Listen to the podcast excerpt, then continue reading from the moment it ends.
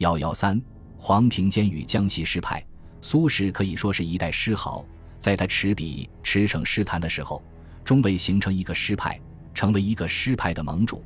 而这一使命便落在了他的门生，号称为苏门四学士之一的黄庭坚身上，形成了北宋后期之后在诗坛影响最大的一个诗派——江西诗派。苏轼之后的文学知识几乎无一不受苏轼的影响，黄庭坚、秦观、晁补之、张耒号称为苏门四学士，再加上陈师道、李治合称为苏门六君子。他们同苏轼的关系比较密切，政治观点基本一致，但对于文学的见解却不一样，其在文学上的成就也各有异。黄庭坚字鲁直，自号山谷老人，又号福翁、分宁人。黄庭坚出生于一个书香世家，其父是专学杜甫的诗人，其舅亦为诗人，其岳父也是专学杜甫诗而闻名的诗人，曾经将诗传授给他。在这样的生活环境中长大，他博览杂书，学识渊博，很早就开始习诗作文。他对古代书画有很高的鉴赏能力，是宋代四大书法家之一。他年轻时颇受苏轼提携，与当代诗豪关系甚密，所以不论在他生时或死后，其在文学上的声誉要远远超过他的实际成就。黄庭坚自治平四年中进士进入仕途后，所做官职并不太高，但因他与苏轼交好，所以他的升迁降处与苏轼的政治命运相关联，政治上不得意，遭贬多于得意。黄庭坚政治上虽不得意，但在诗歌方面影响很大，当时的一些文人曾将他与苏轼并称为苏黄，其崇拜者很多，后来形成了江西诗派。黄庭坚诗学成就主要在诗论上，黄庭坚的诗主要效法杜甫，强调在格律上用功夫。他说：“老杜作诗，退之作文，无一字无来处。”又说：“古之能为文章者，真能陶冶万物，遂取古之陈言入于汉末，如灵丹一粒，点铁成金也。”后来又说：“诗意无穷，而人之才有限，以有限之才追无穷之意，虽渊明，少陵不得功也。然不易其意而造其语，谓之换古法；窥入其意而形容之，谓之夺胎法。”这就是黄庭坚在诗法上主张的点铁成金和夺胎换骨的说法。所谓点铁成金，在黄庭坚看来，是指诗人在陶冶万物的基础上，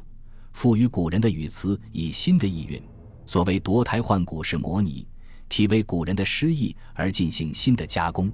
宋人作诗好用典故，到苏轼而大开，黄庭坚又进一步发展，提出点铁成金、夺胎换骨。这可以说是江西诗派作诗的纲领，也可以说是北宋后期诗人在总结前辈诗人作诗的丰富经验后，在如何探求自己的诗歌道路后所得出的一个结论，即追求书本知识和创作技巧上出奇制胜的创作道路。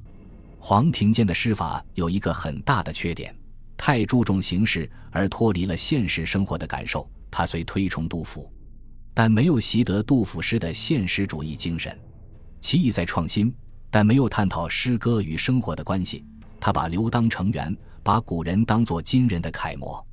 北宋中期，欧阳修、苏舜钦、梅尧臣反对西昆体，面对现实，诗的内容多是反映现实生活的。而到了黄庭坚手里，他在论诗时说：“诗者，人之性情也，非强见争于庭，怨愤构于道，怒临骂作之为也。”又说：“其发为善谤亲邻，淫陵以成歌，披金而受使，以快一朝之愤者，人皆以为诗之祸，是诗诗之旨，非诗之过也。”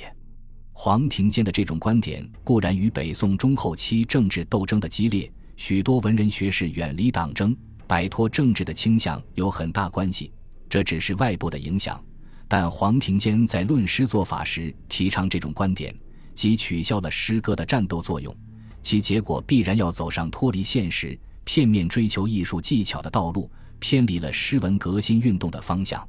在这种理论指导下，黄庭坚的诗力求新奇，在材料的选择上避免熟烂，喜欢从佛典、小说、语录等书籍中找一些不常用的典故和少用的文字。在材料的运用上力求变化新奇，难免有生吞活剥之嫌。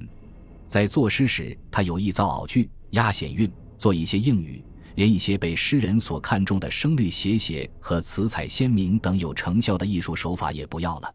他的诗给人一种受硬翘拔的感觉，如《并起荆江亭集事》十首中有二首就突出这一特点。第一首，汉末场中老伏波，菩提方里并为魔，晋人积水无鸥鹭，时有归牛伏笔过。第八首，闭门密句陈无己，对客挥毫秦少游，正自不知温饱味，西风吹泪古藤州。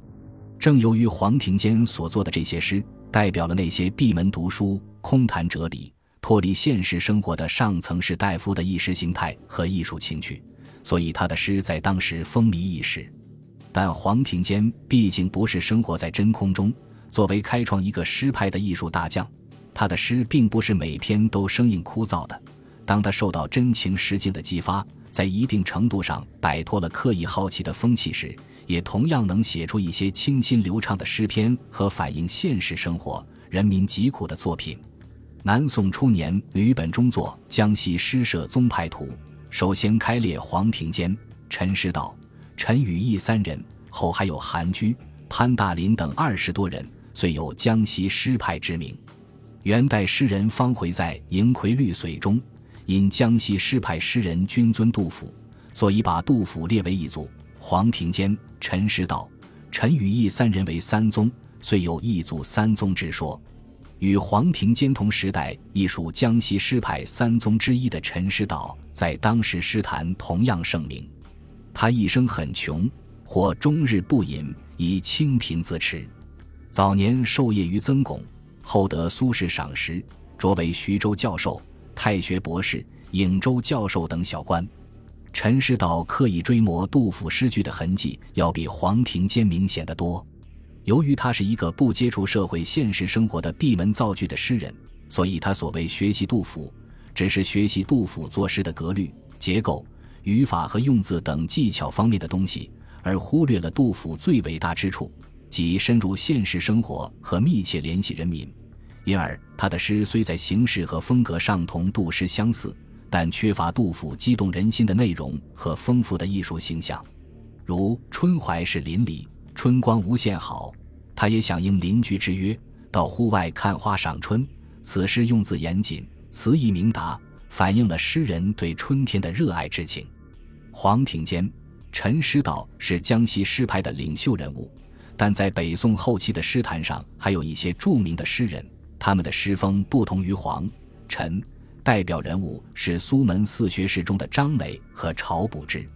张耒史称他诗效白居易，乐府效张籍，足见白居易和张籍的诗对他影响颇深。他的诗多选材于日常生活及大自然景物，诗风平易浅近，内容较多反映劳动人民的生活。他在为贺铸写的《东山词序》中说：“文章之于人，由满心而发，四口而成，不待思虑而工，不待雕琢而立者，皆天理之自然，而性情之至道也。”这与黄庭坚的搜奇绝怪、一字半句不清楚的创作态度截然相反。他的古诗往往与近意意境，像一篇有韵的散文，代表了北宋后期诗歌创作的另一倾向。如和朝英之《悯农》，此诗反映了春荒时节劳动人民为饥荒所迫铤而走险的情况，表现了对人民的同情。